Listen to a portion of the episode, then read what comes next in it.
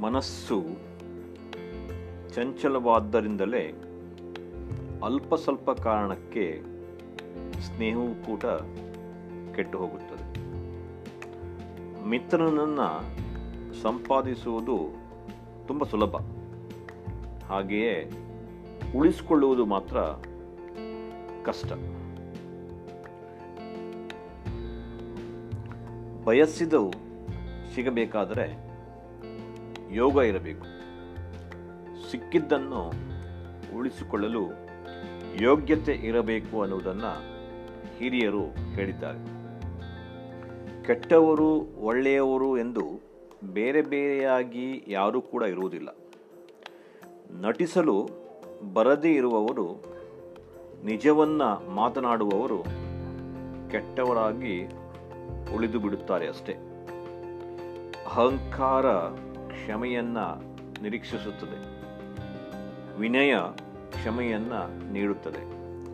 ಅಹಂಕಾರದ ಸ್ಥಳವನ್ನು ವಿನಯ ಆವರಿಸುತ್ತಾ ಸಾಗುವ ದಿಕ್ಕಿನಲ್ಲಿ ನಮ್ಮ ಪ್ರಯತ್ನ ಇರಬೇಕು. ಯಾಕಂತ ಹೇಳಿದ್ರೆ, ಭಾವನೆಗಳಿಗೆ ಸ್ಪಂದಿಸುವ ಜೀವಗಳಿದ್ದರೆ ಬದುಕು ಭಾರವಾಗದು. ಆತ್ಮವಿಶ್ವಾಸವೆಂದರೆ ನಮ್ಮ ಸಾಮರ್ಥ್ಯವನ್ನು ನಾವು ನಂಬುವ ಕ್ರಿಯೆ. ನಮ್ಮ ಶಕ್ತಿಯ ಅರಿವಾದಾಗ ಕೈಗೊಂಡ ಕೆಲಸ ಯಥಾಯೋಗ್ಯ ಆಗುತ್ತದೆ.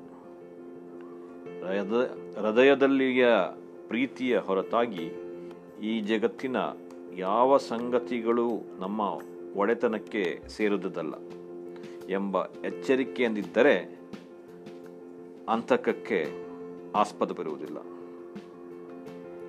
ನಿಜವಾದ ಸಾಧಕರು ನಮ್ಮನ್ನು ತಾವೇ ಹೊಗಳಿಕೊಳ್ಳುವುದಿಲ್ಲ.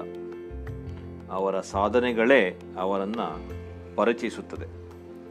ಕೆಲಸಗಳ ಮೂಲಕವೇ ಎಲ್ಲರೂ ಸಾಧನೆಯನ್ನು ಮಾಡಿದರೆ ಒಂದು ಒಳ್ಳೆಯ ಪರಿಚಯವನ್ನು ಈ ಜಗತ್ತಿಗೆ ನೀಡಿದಂತಾಗುತ್ತದೆ.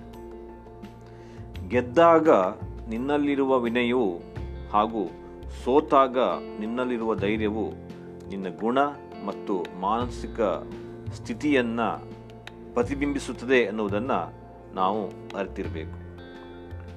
ನಾವು ಏನೇ ಮಾಡಿದರೂ ಆಡಿಕೊಳ್ಳುವ ಜನರು ಇದ್ದೇ ಇರುತ್ತಾರೆ.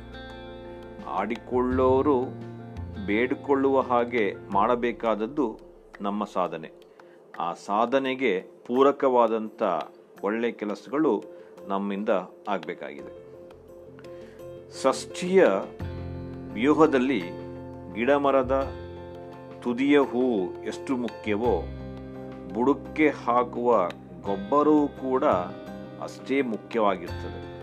ಹಾಗಾಗಿ ಜೀವನದಲ್ಲಿ ಯಾರನ್ನು, ಯಾವುದನ್ನು ಕಡೆಗಣಿಸಬಾರದು ಅಂತ ಹಿರಿಯರು ಹೇಳ್ತಾ ಇರ್ತಾರೆ. ನನಗೆ ಯಾರ ಅಗತ್ಯವೂ ಇಲ್ಲ ಎನ್ನುವ ಅಭಿಮಾನವು ನನ್ನಲ್ಲಿರಬಾರದು. ಹಾಗೂ ನನ್ನ ಅಗತ್ಯ ಎಲ್ಲರಿಗೂ ಇದೆ ಎನ್ನುವ ಭ್ರಮೆಯೂ ಕೂಡ ನಾವು ಇಟ್ಟುಕೊಳ್ಳಬಾರದು. ಜಗತ್ತು ನಡೀತಾ ಇರ್ತದೆ, ನಾವು ಅದರ ಜೊತೆಗೆ ಸಾಕ್ತಾ ಇರಬೇಕು. ಕಳೆದು ಹೋದವರನ್ನು ಹುಡುಕಬಹುದು, ಆದರೆ ಬದಲಾದವರನ್ನು ಹುಡುಕುವುದು ತುಂಬ ಕಷ್ಟ. ಆದ್ದರಿಂದ ಬದಲಾಯಿಸುವುದು ನಮ್ಮಲ್ಲಿರುವಂಥ ಕಷ್ಟದ ಕೆಲಸವಾದರೂ ಇಷ್ಟಪಟ್ಟು ಮಾಡಿದರೆ ಕಳೆದು ಹೋದವರು ಬರುತ್ತಾರೆ. ಹಾಗೆ ಬದಲಾದವರು ಕೂಡ ಬದಲಿಸುವ ಶಕ್ತಿ ನಮ್ಮಿಂದ ಸಾಧ್ಯ. ಒಬ್ಬರ ತಾಳ್ಮೆಯನ್ನ ಅಸಹಾಯಕತೆ ಅಂದುಕೊಳ್ಳಬಾರದು. ತಾಳ್ಮೆಯಿಂದ ಕೆಲಸವಾಗಲಿ ಕೆಲಸ ಸಾಗಲಿ ಎಂಬುವ ಅರಿವು ಇರುವುದರಿಂದಲೇ ಅವರು ತಾಳ್ಮೆಯಿಂದ ಇದ್ದಾರೆ ಅಂದುಕೊಳ್ಳಬೇಕು. ಯಾರಲ್ಲಿ ಕೋಪ ಮತ್ತು ಅಹಂಕಾರಗಳೆಂಬ ಎರಡು ಗುಣಗಳಿದೆಯೋ ಅವರನ್ನ ನಾಶ ಮಾಡಲು ಶತ್ರುಗಳ ಅಗತ್ಯವೇ ಇಲ್ಲ. ಆ ಎರಡು ಕೋಪ ಮತ್ತು ಅಹಂಕಾರ, ಈ ಎರಡು ಸಾಕು ಅವರನ್ನು ನಾಶ ಮಾಡಲಿಕ್ಕೆ ಕೋಪ ಮತ್ತು ಅಹಂಕಾರಗಳನ್ನು ದೂರ ಮಾಡಿ ಜೀವನ ನಡೆಸಬೇಕಾದಂತೂ ಮನುಷ್ಯನ ಕರ್ತವ್ಯ. ಒಬ್ಬ ವ್ಯಕ್ತಿ ಎಲ್ಲರ ಜೊತೆಯಲ್ಲೂ ಒಳ್ಳೆಯವನಾಗಿರುವುದಕ್ಕೆ ಸಾಧ್ಯವೇ ಇಲ್ಲ. ಹಾಗೇನಾದರೂ ಆಗಿದ್ದರೆ ಆ ವ್ಯಕ್ತಿ ಒಬ್ಬ ನಾಟಕಕಾರನೇ ಆಗಿರಬೇಕು ಅನ್ನುವುದು ಜನರು ಕಂಡುಕೊಳ್ತಾರೆ. ಜೀವನದಲ್ಲಿ ಯಾವುದು ಯಾರೂ ಶಾಶ್ವತವಲ್ಲ ಎಂಬ ಅರಿವು ನಮಗೆ ಬಂದಾಗ ನಾವು ಹೆಚ್ಚು ತಾಳ್ಮೆ ಗಳಿಸುತ್ತಾರೆ. ಕ್ಷಮಿಸುವಿರಿ ಮತ್ತು ಇತರರ ಕುರಿತು ಆರೋಪ ಮಾಡುವುದನ್ನು ಬಿಟ್ಟು ಬಿಡುತ್ತೀರಿ ಬದುಕಿನಲ್ಲಿ ಗೊಂದಲಗಳು ಹೆಚ್ಚಾದಂತೆಯೇ ಮನರಂಜನೆಗಳು ಕಡಿಮೆಯಾಗಿ ಬಿಡುತ್ತವೆ ಹಾಗಾಗಿ ಶಾಂತ ಶಾಂತಚಿತ್ತರಾಗಿ ಆಲೋಚನೆ ಮಾಡಿ ನಿರ್ಧಾರಗಳನ್ನು ತೆಗೆದುಕೊಂಡರೆ ಉತ್ತಮ ಬದುಕನ್ನು ನಡೆಸಲಿಕ್ಕೆ ಸಾಧ್ಯತೆ ಇದೆ ಜನರಿಗಾಗಿ ಅವರು ಹೇಳುವ ವಿಷಯದಲ್ಲಿ ಸತ್ಯ ಮತ್ತು ನ್ಯಾಯ, ನ್ಯಾಯವಿರುತ್ತದೆ ಎಂಬ ಕೆಟ್ಟ ನಂಬಿಕೆ ಇದೆ. ಆ ಕೆಟ್ಟ ನಂಬಿಕೆಯ ಕಾರಣದಿಂದಾಗಿಯೇ ಸಮಾಜದಲ್ಲಿ ಹಲವಾರು ಸಂಬಂಧಗಳು ಹಾಳಾಗಿ ಹೋಗುತ್ತಿವೆ. ಆದುದರಿಂದ ಮೊದಲು ತನ್ನ ತಪ್ಪನ್ನು ಒಪ್ಪಿಕೊಳ್ಳುವುದನ್ನು ಕಲಿಯಬೇಕು. ಜೀವನದ ಕೆಲವೊಂದು ಸಂದರ್ಭಗಳಲ್ಲಿ ನಾವು ಮೌನವನ್ನು ಪಾಲಿಸಬೇಕು. ಅದರ ಅರ್ಥ ನನಗೆ ಏನೂ ಗೊತ್ತಿಲ್ಲ ಎಂದು ಅಲ್ಲ. ಅರ್ಥ ಮಾಡಿಕೊಳ್ಳಬೇಕಾಗಿರುವುದು ತುಂಬಾ ಇದೆ ಎನ್ನುವುದನ್ನು ನಾವು ತೋರಿಸಿಕೊಡಬೇಕಾಗಿದೆ. ಜೀವನದಲ್ಲಿ ತುಂಬ ದುಃಖವಾಗುವುದು ಏನೂ ಇಲ್ಲದೆ ಇರುವಾಗ ಅಲ್ಲ.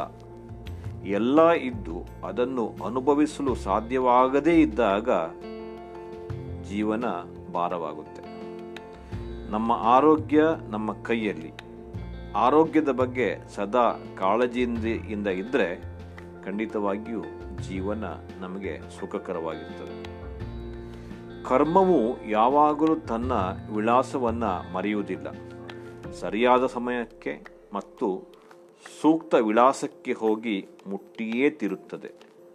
ಹಾಗಾಗಿ ಜೀವನದಲ್ಲಿ ಸತ್ಕರ್ಮಗಳನ್ನು ಮಾಡುತ್ತಾ ಸಾಗಿದರೆ ಉತ್ತಮವಾದಂಥ ಕರ್ಮ ನನಗೆ ಲಭಿಸುತ್ತದೆ ಎನ್ನುವುದನ್ನು ನಾನು ತಿಳಿದುಕೊಳ್ಬೇಕು. ಮಾನವರಾಗಿ ಜನಿಸಿದ ನಾವು ಈ ಲೌಕಿಕ ಜಗತ್ತಿನೊಂದಿಗೆ ಸೂಕ್ಷ್ಮವಾದ ಕನಿಷ್ಠ ಮೋಹದ ಬದುಕನ್ನು ಆಯ್ಕೆ ಮಾಡಿಕೊಳ್ಳಬೇಕು. ಅತಿಯಾದ ಗಟ್ಟಿ ಬಂಧನಗಳಿಗೆ ಅಂಟಿಕೊಂಡಾಗ ಅನುಭವಿಸುವ ನೋವೇ ಹೆಚ್ಚು. ಆದ್ದರಿಂದ ಬದುಕಿನಲ್ಲಿ ಎಲ್ಲವೂ ಹಿತ ಮಿತವಾಗಿರಲಿ ಅಂತ ಆಶಿಸ್ತೇನೆ.